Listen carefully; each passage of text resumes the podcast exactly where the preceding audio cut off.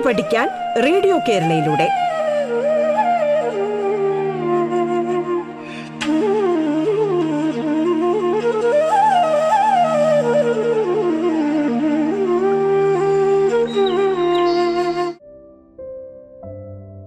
നമസ്കാരം. സംസ്ഥാന സർക്കാരിൻ്റെ ഓൺലൈൻ റേഡിയോ സംരംഭമായ റേഡിയോ കേരളയിലെ പാഠം എന്ന പരിപാടിയിലേക്ക് ഏവർക്കും സ്വാഗതം. ഞാൻ നിങ്ങൾക്കൊപ്പം Ajimon N, Thiruvananthapuram Pattom saint Mary's higher secondary സ്കൂളിലെ ഹൈസ്കൂൾ വിഭാഗം മലയാളം അധ്യാപകനാണ്.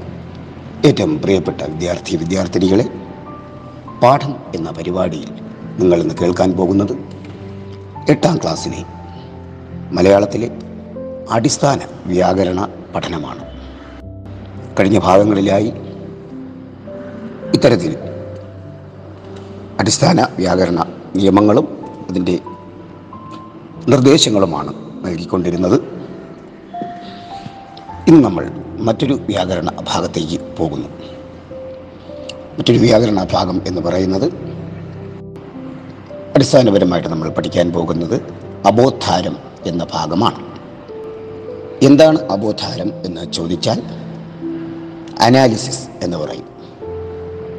അബോധരിക്കുക എന്ന് വെച്ചാൽ ഒരു വാക്യത്തിൻ്റെ ഘടനയെ അഴിച്ച് കാണിക്കുന്നതിനാണ് അബോദ്ധാരം എന്ന് പറയുന്നത്. ഇംഗ്ലീഷിൽ നമുക്കതിനെ അനാലിസിസ് എന്ന് വിളിക്കാവുന്നതാണ്.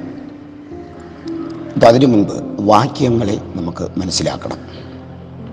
വാക്യങ്ങൾ 3 തരത്തിൽ ഉണ്ട്: ചൂർണിക, സങ്കീർണകം, മഹാവാക്യം. ഈ ക്രമത്തിലാണ് വാക്യങ്ങൾ ഉള്ളത്: ചൂർണിക, സങ്കീർണകം, മഹാവാക്യം. ഓരോ തരത്തിലുള്ള വാക്യങ്ങളെക്കുറിച്ച് നമ്മൾ ആദ്യം മനസ്സിലാക്കണം. ചൂർണിക എന്ന് പറഞ്ഞാൽ ഒരു കർത്താവും പൂർണ്ണക്രിയയുമുള്ള വാക്യമാണ് ചൂർണിക. പ്രത്യേകം ഓർക്കുക, നമ്മളിത് പഠിക്കുമ്പോൾ എല്ലാവരും നോട്ട്ബുക്കും പേനയും എടുത്ത് കൈവശം വച്ചേക്കണം. അപ്പോൾ ചൂർണിക എന്ന് പറഞ്ഞാൽ ഒരു കർത്താവും പൂർണ്ണക്രിയയുമുള്ള വാക്യമാണ് ചൂർണിക എന്ന് വെച്ചാൽ നമുക്കറിയാം, ഒരു കർത്താവും ഒരു പൂർണ്ണക്രിയ. അപ്പം നമ്മൾ സാധാരണഗതിയിൽ പറയുന്ന പൂർണ്ണാർത്ഥമുള്ള വാക്യങ്ങളെല്ലാം ചൂർണിക തന്നെയാണ്. ഉദാഹരണം, കാളിദാസൻ ശാകുന്തളം രചിച്ചു. അപ്പോൾ കാളിദാസൻ എന്നുള്ളത് കർത്താവും രചിച്ചു എന്നുള്ളത് പൂർണ്ണക്രിയയുമാണ്. ശാകുന്തളം എന്നുകൂടി കേട്ടപ്പോൾ ആ വാക്യത്തിന് പൂർണ്ണമായ ഒരു അർത്ഥമുണ്ടായി. ഒരു കർത്താവും പൂർണ്ണക്രിയയുമുള്ള വാക്യം ചൂർണിക. അപ്പോൾ ഉദാഹരണം, കാളിദാസൻ ശാകുന്തളം രചിച്ചു. രണ്ടാമത്തെ വാക്യത്തിൻ്റെ പേര് സങ്കീർണകം. സങ്കീർണകം എന്ന് പറഞ്ഞാൽ ഒരംഗിവാക്യവും ഒന്നോ അതിലധികമോ അംഗവാക്യങ്ങളുമുണ്ടെങ്കിൽ അതിനെ സങ്കീർണകം എന്ന് പറയുന്നു. ഒരംഗിവാക്യവും ഒന്നോ അതിലധികമോ അംഗവാക്യങ്ങളും ഉണ്ടെങ്കിൽ. എന്താണ് അംഗവാക്യം എന്ന് പറഞ്ഞാൽ? അപ്രധാന വാക്യം. അംഗിവാക്യം എന്ന് പറഞ്ഞാൽ പ്രധാന വാക്യം. അപ്പോൾ ഒരു അംഗിവാക്യവും ഒന്നോ അതിലധികമോ അംഗവാക്യവും. അംഗവാക്യം അപ്രധാന വാക്യം, അംഗിവാക്യം പ്രധാന വാക്യം. ഇപ്പോൾ ഒരു ഉദാഹരണം പറയുകയാണ്: മഴ പെയ്തിട്ടും ഉഷ്ണം ശമിച്ചില്ല. മഴ പെയ്തിട്ടും ഉഷ്ണം ശമിച്ചില്ല. ഈ ഉഷ്ണം ശമിച്ചില്ല എന്നുള്ളതാണ് പ്രധാന വാക്യം അഥവാ അംഗിവാക്യം. മഴ പെയ്തിട്ടും എന്നുള്ളത് അപ്രധാന വാക്യമാണ്, അംഗവാക്യമാണ്. അപ്പോൾ മഴ പെയ്തിട്ടും ഉഷ്ണം ശമിച്ചില്ല. അപ്പോൾ അത് നിങ്ങൾക്ക് മനസ്സിലായെന്ന് കരുതുന്നു. കാരണം ഇത്തരത്തിലുള്ള വാക്യങ്ങൾ നമ്മുടെ പാഠപുസ്തകത്തിൽ എല്ലായിടത്തും ഉദാഹരണങ്ങളായിട്ട് ഉണ്ട്. ഏതെങ്കിലും ഒരു ഭാഗം എടുത്ത് നോക്കിയാൽ, വായിച്ചു നോക്കിയാൽ നിങ്ങൾക്ക് മനസ്സിലാകുന്നതാണ്. അടുത്തത് മഹാവാക്യം. ഒന്നിലധികം അംഗിവാക്യങ്ങളുള്ളതിനെ മഹാവാക്യം എന്ന് പറയുന്നു. ഒന്നിലധികം അംഗിവാക്യം. അംഗിവാക്യം എന്ന് പറഞ്ഞാൽ പ്രധാനപ്പെട്ട വാക്യം. അപ്പോൾ അതിൻ്റെ ഉദാഹരണം കേട്ടോണം: അയാൾ ഇന്നലെ ഇവിടെ വരികയും ഞാൻ അയാളുടെ വീട്ടിലേക്ക് ചെല്ലുകയും ചെയ്തു. ഇപ്പോൾ ഇതിലെവിടെയാണ് അങ്കിവാക്യം എന്ന് ചോദിച്ചാൽ പ്രധാനപ്പെട്ട വാക്യം എന്ന് പറയുന്നത് അയാൾ ഇന്നലെ ഇവിടെ വന്നു, അത് അങ്കിവാക്യം.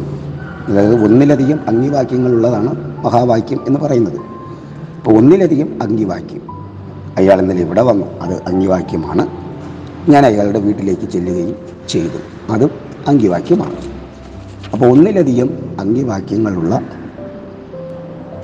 വാക്യരീതിയാണ് നമ്മൾ മഹാവാക്യം എന്ന് പറയുന്നത്. അപ്പോൾ ഇനി നമ്മൾ നോക്കേണ്ടത് ചൂർണിക, മഹാവാക്യം, സങ്കീർണകം, ഇങ്ങനെ മൂന്ന് തരത്തിലുള്ള വാക്യങ്ങളുണ്ട്. ഇതിൽ എങ്ങനെ നമുക്ക് ഇതിനെ അബോധരിക്കാം? ഇപ്പം ഞാനൊരു ഉദാഹരണം പറയുന്നു. രാമൻ രാവണനെ കൊന്നു, ഇത് ചൂർണിക വാക്യമാണ്. അപ്പോൾ രാമൻ രാവണനെ കൊന്നു. രാമൻ കർത്താവ്, രാവണൻ കർമ്മം, എ പ്രതിഗ്രാഹ്യ വിഭക്തി പ്രത്യയം, കൊന്നു പൂർണ്ണക്രിയ. അപ്പോൾ ഒരു കർത്താവും പൂർണ്ണക്രിയയും ഉണ്ടെങ്കിൽ ആ വാക്യത്തിന് നമ്മൾ ചൂർണിക എന്നാണ് പറയുന്നത്. ഇത് ഇങ്ങനെ പൂർത്തീകരിക്കപ്പെട്ട വാക്യത്തിന് നമ്മൾ ചൂർണിക വാക്യം എന്ന് പറയുന്നു. അപ്പോൾ ഇങ്ങനെയാണ് വാക്യങ്ങളെ നമ്മൾ എന്ത് ചെയ്യുന്നത്? അബോധരിക്കുന്നത്, അതായത് അനാലിസിസ് ചെയ്യുന്നത്. അപ്പോൾ അബോധാര രീതി കഴിഞ്ഞിരിക്കുന്നു. അടുത്ത വ്യാകരണം എന്ന് പറയുന്നത് തത്സമം തത്ഭവം. ഇതൊരു വ്യാകരണമല്ല, മറിച്ച് നമ്മുടെ ഭാഷയിലേക്ക് സംഭവിച്ചിട്ടുള്ള ഒരു മാറ്റമാണ്.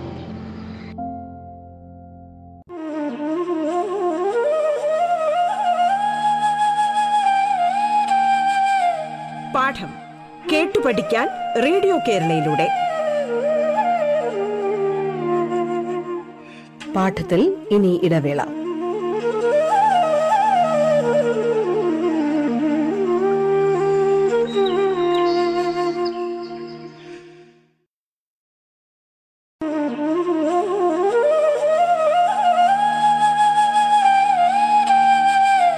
പാഠം കേട്ടു പഠിക്കാൻ റേഡിയോ കേരളയിലൂടെ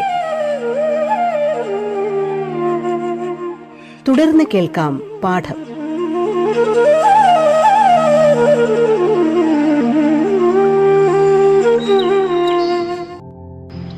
അതായത് തത്സമം എന്ന് പറഞ്ഞാൽ അന്യഭാഷാ പദങ്ങളെ മറ്റൊരു ഭാഷയിൽ അതേപോലെ അവതരിപ്പിച്ചാൽ അതിന് തത്സമ വാക്യങ്ങൾ എന്ന് നമ്മൾ പറയുന്നു. ഉദാഹരണത്തിന് ബഞ്ച്, പെൻസിൽ, ബുക്ക്, ഡ്രൈവർ, ഇതൊക്കെ ഇംഗ്ലീഷ് വാക്യമാണ്. പക്ഷേ ഇപ്പോൾ നമ്മൾ നമ്മുടെ മലയാള ഭാഷയിൽ മലയാളമാണോ എന്ന് തോന്നിപ്പിക്കുന്ന തരത്തിൽ ഇപ്പോൾ നമ്മുടെ ഭാഷയിൽ ഇത് പ്രയോഗിച്ച് വരുന്നു. ഇനി മറ്റൊന്ന്, അന്യഭാഷാ പദങ്ങളെ രൂപവ്യത്യാസത്തോടെ മറ്റൊരു ഭാഷയിൽ സ്വീകരിച്ചാൽ അതിനെ നമ്മൾ തത്ഭവം എന്ന് പറയുന്നു.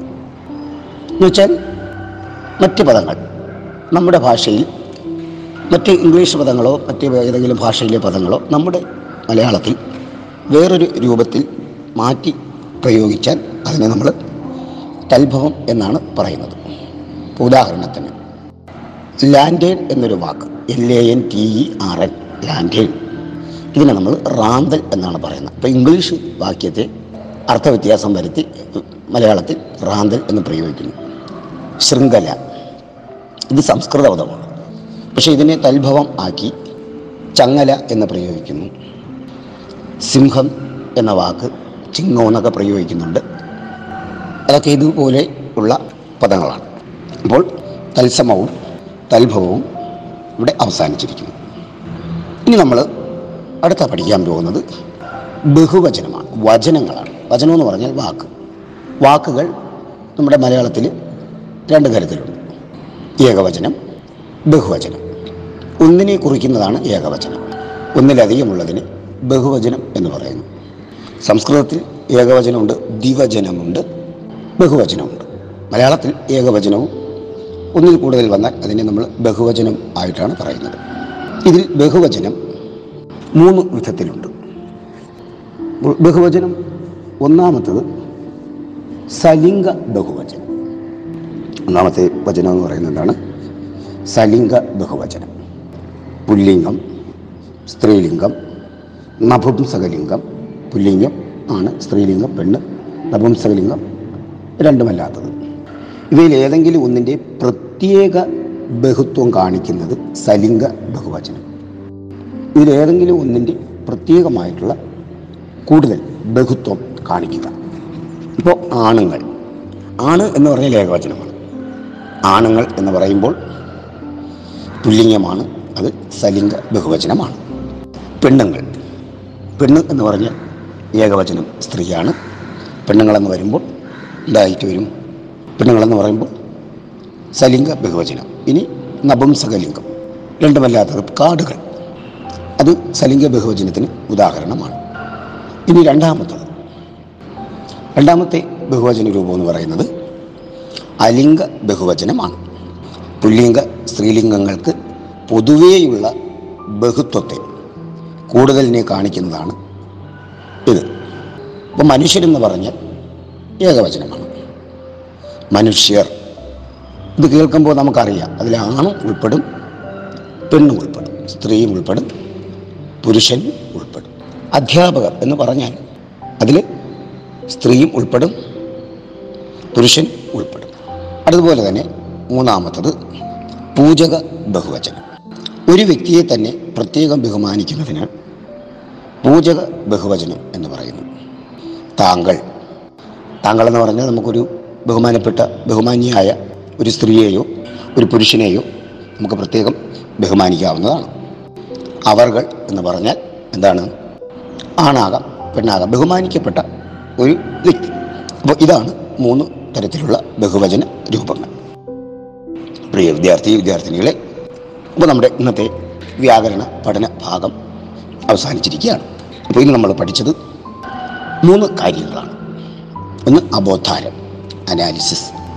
ഒരു വാക്യത്തിൻ്റെ ഘടനയെ അഴിച്ചു കാണിക്കുന്നതിനാണ് അബോധാരം എന്ന് പറയുന്നത്. മൂന്ന് തരത്തിലുള്ള വാക്യങ്ങളുണ്ട്: ചൂർണിക, സങ്കീർണ, മഹാവാക്യം. അതിന് പുറമെ ഈ വാക്യഘടനയെ നമ്മൾ അബോധരിക്കുകയും അതിലൊരു ചൂർണിക വാക്യമാണ് ഇതെന്ന് നമുക്ക് മനസ്സിലാവുകയും ചെയ്തു. മറ്റൊന്ന് തൽഭവം, തത്സമം. തത്സമം എന്ന് പറഞ്ഞാൽ അന്യഭാഷാ പദങ്ങളെ മറ്റൊരു ഭാഷയിൽ അതേപടി ഉപയോഗിച്ചാൽ അതിനെ തത്സമം എന്ന് പറയുന്നു. തൽഭവം എന്ന് പറഞ്ഞാൽ അന്യഭാഷാ പദങ്ങളെ രൂപവ്യത്യാസത്തോടെ മറ്റൊരു ഭാഷയിൽ സ്വീകരിച്ചാൽ അതിനെ നമ്മൾ തൽഭവം എന്ന് പറയുന്നു. അടുത്തതായിട്ട് പറഞ്ഞത് ബഹുവചനങ്ങളാണ്. ഏകവചനം, ബഹുവചനം. ബഹുവചനങ്ങൾ മൂന്ന് തരത്തിൽ: സലിംഗ ബഹുവചനം, അലിംഗ ബഹുവചനം, പൂജക ബഹുവചനം. ഇപ്പം ഇത്തരത്തിലുള്ള മൂന്ന് തരത്തിലുള്ള വചനഭാഗങ്ങൾ നമ്മൾ പഠിച്ചു. പ്രിയ കുഞ്ഞുങ്ങളെ, ഇനി നിങ്ങൾ ചെയ്യേണ്ടത് നിങ്ങളുടെ പാഠപുസ്തകത്തിൽ ഇതുമായിട്ട് ബന്ധപ്പെട്ടുള്ള ഒരുപാട് ഉദാഹരണങ്ങൾ കണ്ടെത്താൻ കഴിയും. ആ ഉദാഹരണങ്ങളെല്ലാം കണ്ടെത്തി അവയെ മേൽപ്പറഞ്ഞ രീതിയിൽ വ്യാഖ്യാനിച്ചാൽ, അവയെ കണ്ടെത്തിയാൽ ഈ വ്യാകരണ പഠന ഭാഗം നിങ്ങൾക്ക് വളരെ എളുപ്പമായിരിക്കും. അതുകൊണ്ട് എല്ലാവരും കൃത്യമായിട്ടും ക്ലാസ്സിൽ തന്നിരിക്കുന്ന നിർദ്ദേശങ്ങൾ പാലിച്ച് സംശയങ്ങളെല്ലാം പൂർത്തീകരിച്ച് കൃത്യമായി ഉദാഹരണങ്ങൾ വർക്ക് ചെയ്ത് എഴുതി നോക്കുമ്പോൾ നിങ്ങൾക്കിത് ഗ്രാമറിൻ്റെ അടിസ്ഥാന കാര്യങ്ങൾ ബോധ്യമാകുമെന്ന് പ്രത്യേകം ഓർമ്മിപ്പിക്കുന്നു. എല്ലാവർക്കും നല്ലൊരു ശുഭദിന ആശംസകൾ നേരുന്നു. Thank U.